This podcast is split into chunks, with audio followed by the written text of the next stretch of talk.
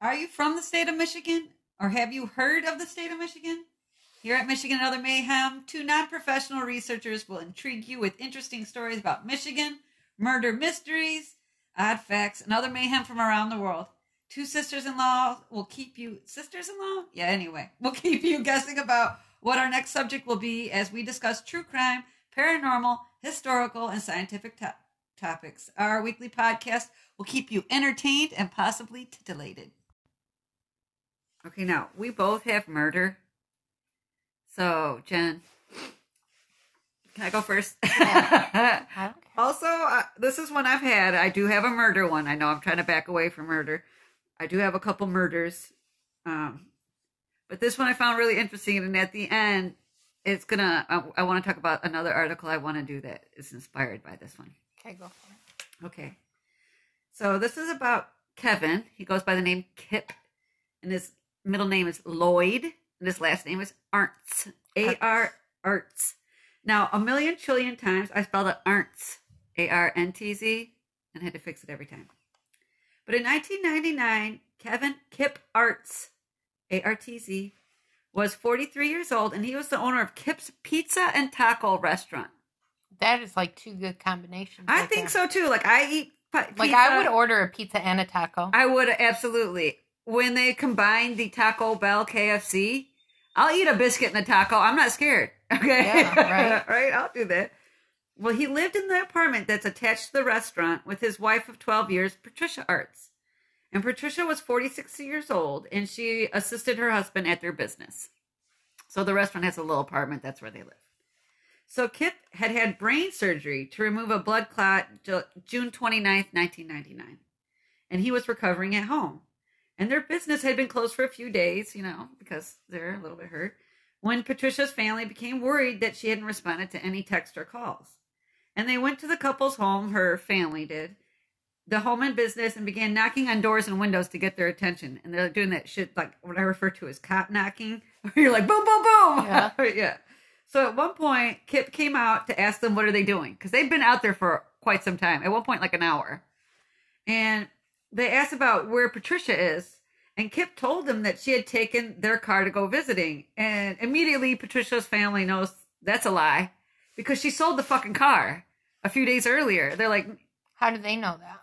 because she had told them I sold the car Oh. and had I needed a ride from one of her sisters. She's Oh, like, I sold the car.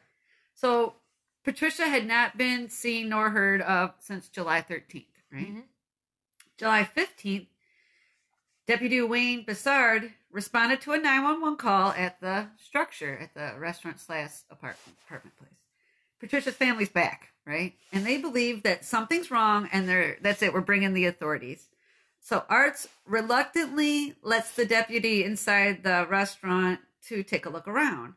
And Bassard is looking around and he says to Kip, Look, uh, I'm going to come back later because he sees some things he's like not sure of, right? So, thinking something's off at the restaurant, Deputy Bassard contacts his supervisor, Detective Thomas Fierro, and together they return to the business slash home, but ahead of schedule. Like he's like, yeah, I'll come back and see you in like a couple days, and then shows up that night. So the two men saw Kip with a white box. As they pull up, they see him with this white box, and he walks around the corner of the building. And when he walks back, he's empty-handed. They're like, oh. So they go to look around for the box, and it's sitting on the neighbor's porch. And they open it up, and inside it is Patricia's shard, shard, charred, severed head, and some of her other bones. He put her head on the neighbor's fucking porch. That's the one part I can't For get. one, and why? Why- Yeah. You, so you murdered your wife. You're trying to get away with murder, and then you put the head on the neighbor's porch. Maybe he's just trying to frame him. Maybe. Okay, I didn't think of that. It um, was later determined that Kip had struck Patricia with a metal pipe while in their apartment, killing her. Kip then placed her body on a sleeping bag and dragged her into the restaurant, where Kip then dismembered Patricia's body. He baked it, broiled it, and boiled various parts. All right. So Kip told his lawyers that when he looked at Patricia, he saw Satan. Now I get that. There's a couple times I look at people and I think you might He be did Satan. have brain surgery. Hold on. I will get into all of that too. So Dr. Edward Cook testified that Kip was mentally ill before his brain surgery And after surgery, he wasn't aware of the wrongfulness of his actions due to the physical damage. I just feel like you Yeah. know if you tried to remove it. I mean, look at the one guy for the Kevin Bacon story. Yeah. The dude had him hanging. yes. He obviously seen nothing wrong, Mm-hmm. you know? Yeah. He removes her and puts on his neighbor's porch. well, He and he's also wrong. cooking her, boiling her, broiling her. Well, maybe he didn't know at that point. okay. You know, okay, maybe he, I'm just okay. saying. I'll may- listen. I'll but listen. yes. but But you- you- yeah. Okay, so you're cooking it to feed it to people. No, he's cooking it because I'll tell you why. Oh, okay. Okay, so I'm gonna get there in just a little bit. The prosecution asserted that a, the portion of Kip's brain that suffered the physical damage is the portion that controls speech, not behavior. So, like whatever, and the medication that he was taking for mental illness was for depression and, and anxiety. So, not like this, not hallucin, you know, no schizophrenia, no hallucinations. It's uh, depression and anxiety. And another physician testified that the black blood clot was actually superficial. It was a very small blood clot. And the jury dismissed the claim that he was mentally ill after reviewing all the information. They're like, okay, he's not, I mean, he might have depression and anxiety, but he's not mentally ill. So when Kip had moved Patricia's body from the apartment to the restaurant, he tried to cover up the blood evidence, which is further indications I think you know what you're doing is Mhm, wrong, yep, right? When you try to hide clean- it. Yep, you're cleaning it up. Yeah. So he washed the carpet and the cushions of the couch. Kip arranged the furniture to hide bloodstains in the carpet that couldn't be removed. But in my head, I just see like weirdly placed shit. Like, don't Yeah, burn right? that couch in the middle of the room. Yeah. Placed at a weird Cockeyed. angle Yeah. with its back to the TV. yeah. Yeah. Um, so luminol showed that the bloodstains were largest by the couch, and Patricia's DNA was found throughout the apartment, restaurant, and under Kip's fingernails. Okay, so at first I was like, of course she lived in the apartment. Of course it, she worked in the restaurant. Of course, they're like under his fingernails. I'm like, ooh, it's been days since Could she since she rough since he killed her, so he must still be in the you know in the DNA. Yeah. Eh. So the Artz marriage was known to have issues. In 1992, Patricia consulted a divorce lawyer telling him that Kip was physically and emotionally abusive. In 1997, Patricia told a friend that Kip had tried to suffocate her with a pillowcase. At that point, bitch, run. Yeah. Bitch, run. He tried to suffocate you Yeah, with a pillowcase right? and didn't because he didn't have the strength. you know what I mean? So Patricia had issues with Kip's alcohol and marijuana use. And She was particularly concerned about his marijuana use after his brain surgery. So apparently Kip smoked a joint the moment he came home from the hospital. Came home from the hospital Yeah, immediately lit lit up. up and like, let's relax, right? So Kip believed that his brain bleed was because Patricia had, had killed him with this bug killing spray earlier in the month. Okay. Yeah, they were fighting. She was like, Shh! and he's like, ah, he can be- made me ill. So David Whiting had taken the stand to say that a year previous, Kip had told them that he wanted Patricia to quote come up missing. Hmm. Kip then asked if he knew anyone who could do it. That's in a quote, the do it part. Also in 1998, Kip asked Patricia's nephew if he ever hated his wife so much that he could kill her or have her killed. Hmm. Yes, a decade previous to that, Kip claimed that he would, pre- here it is, commit the perfect murder by cutting the person up and then cooking the meat so it wouldn't stink of rot and then throwing that into the dumpster. Wow. So cook so the meat. thought so about it. Uh-huh. He's thinking. Yeah, he's not going to feed it to you. He's disposing it. Thankfully, he has a restaurant that has a lot of ways that you can cook a body. So Kip Artz was found guilty of homicide, open murder, and was sentenced to life in prison. March 15th, 2001. He has appealed the verdict several times, with the last one being denied January of 2019. So in January 2019, he testified that he killed his wife during a marijuana induced psychosis. He said he smoked so much weed it made him crazy. And Kip felt that it bolstered his insanity defense, and the Court of uh, Appeals denied. Um, yeah. Yep. He's currently being held at Je- Gus Harrison Correctional Facility in Adrian, Michigan. And that's why I just recently, before we before we recorded this, I was like, watch this Reefer Madness commercial with me. right. In 1936, it said, "You will kill somebody. You will kill yourself. you, you know, you will. White girls will have sex with black men. Is one of the things they're saying marijuana will make you do. Yeah, it will make you into a juvenile delinquent. You probably would have got. It's called the devil's lettuce. He could have got approved probably back then. And now part of me wants to do reefer madness. No, if you could, yeah, in 1936, yeah, I'm like, if you could die from too much weed smoke, I would be gone. Somewhere around 97. I wouldn't have made it out of the 90s, let's just say that. Faux show. Yeah. So tell me your story. Mine is the murder of Wanda May Lyons of Traverse City. Uh oh. On December. Wait, did you know? I think I never told you. One time I think I cock teased you with it, but didn't tell you that something like 14% of millennial millionaires live in Traverse City. really? I didn't Ha- well, that. have a house in Traverse City. I don't know if they're there here. Really? Yeah. Hmm. More millennial millionaires are in Traverse City than any other city. I wonder why. Um, I Maybe bet they you that drink big a ass lot of wine. houses, big ass houses on the lake, drinking wine, beers. Yep.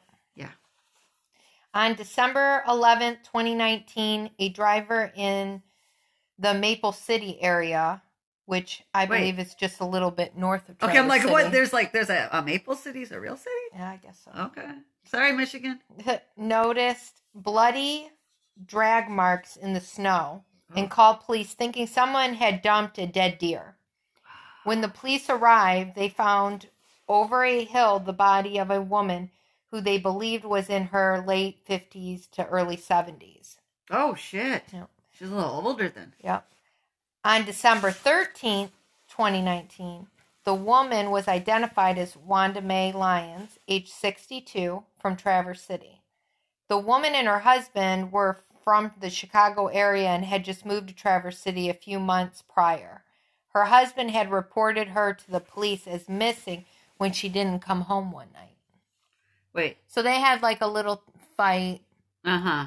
He left, came back. Uh huh. She never came back. See, didn't we already learn from previous episodes when they fight and then usually like someone goes to cool down, that means they're dead or killing someone? Could be. Okay, I'm blaming the husband. I don't you're mean- already blaming the husband. Yeah, I'm blaming the husband. Yeah, I'll take a short thing. It was Yeah. funny. I was talking to my boyfriend. Uh huh. I've been watching true crime over there, Okay.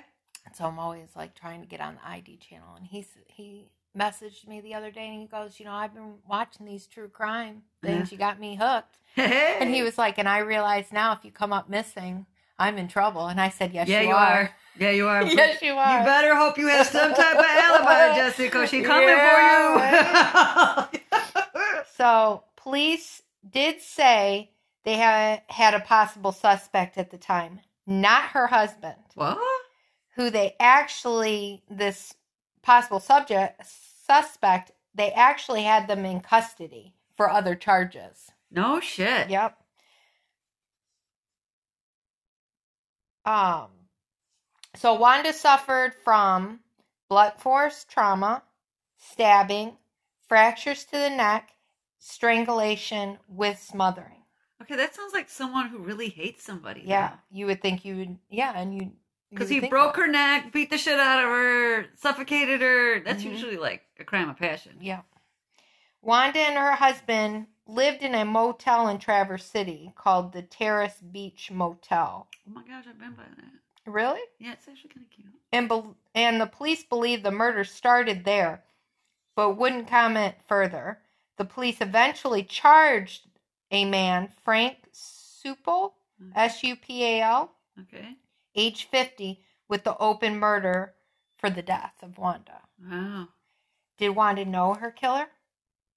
What are the motives?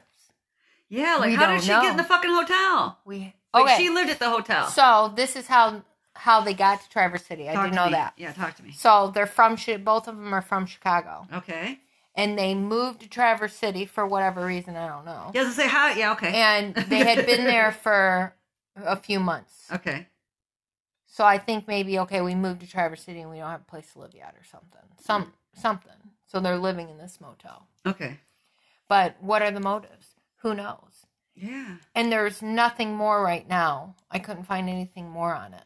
Okay. It actually was hard to find an article that told me who she was. Really. Yeah, six articles later, somebody said her name.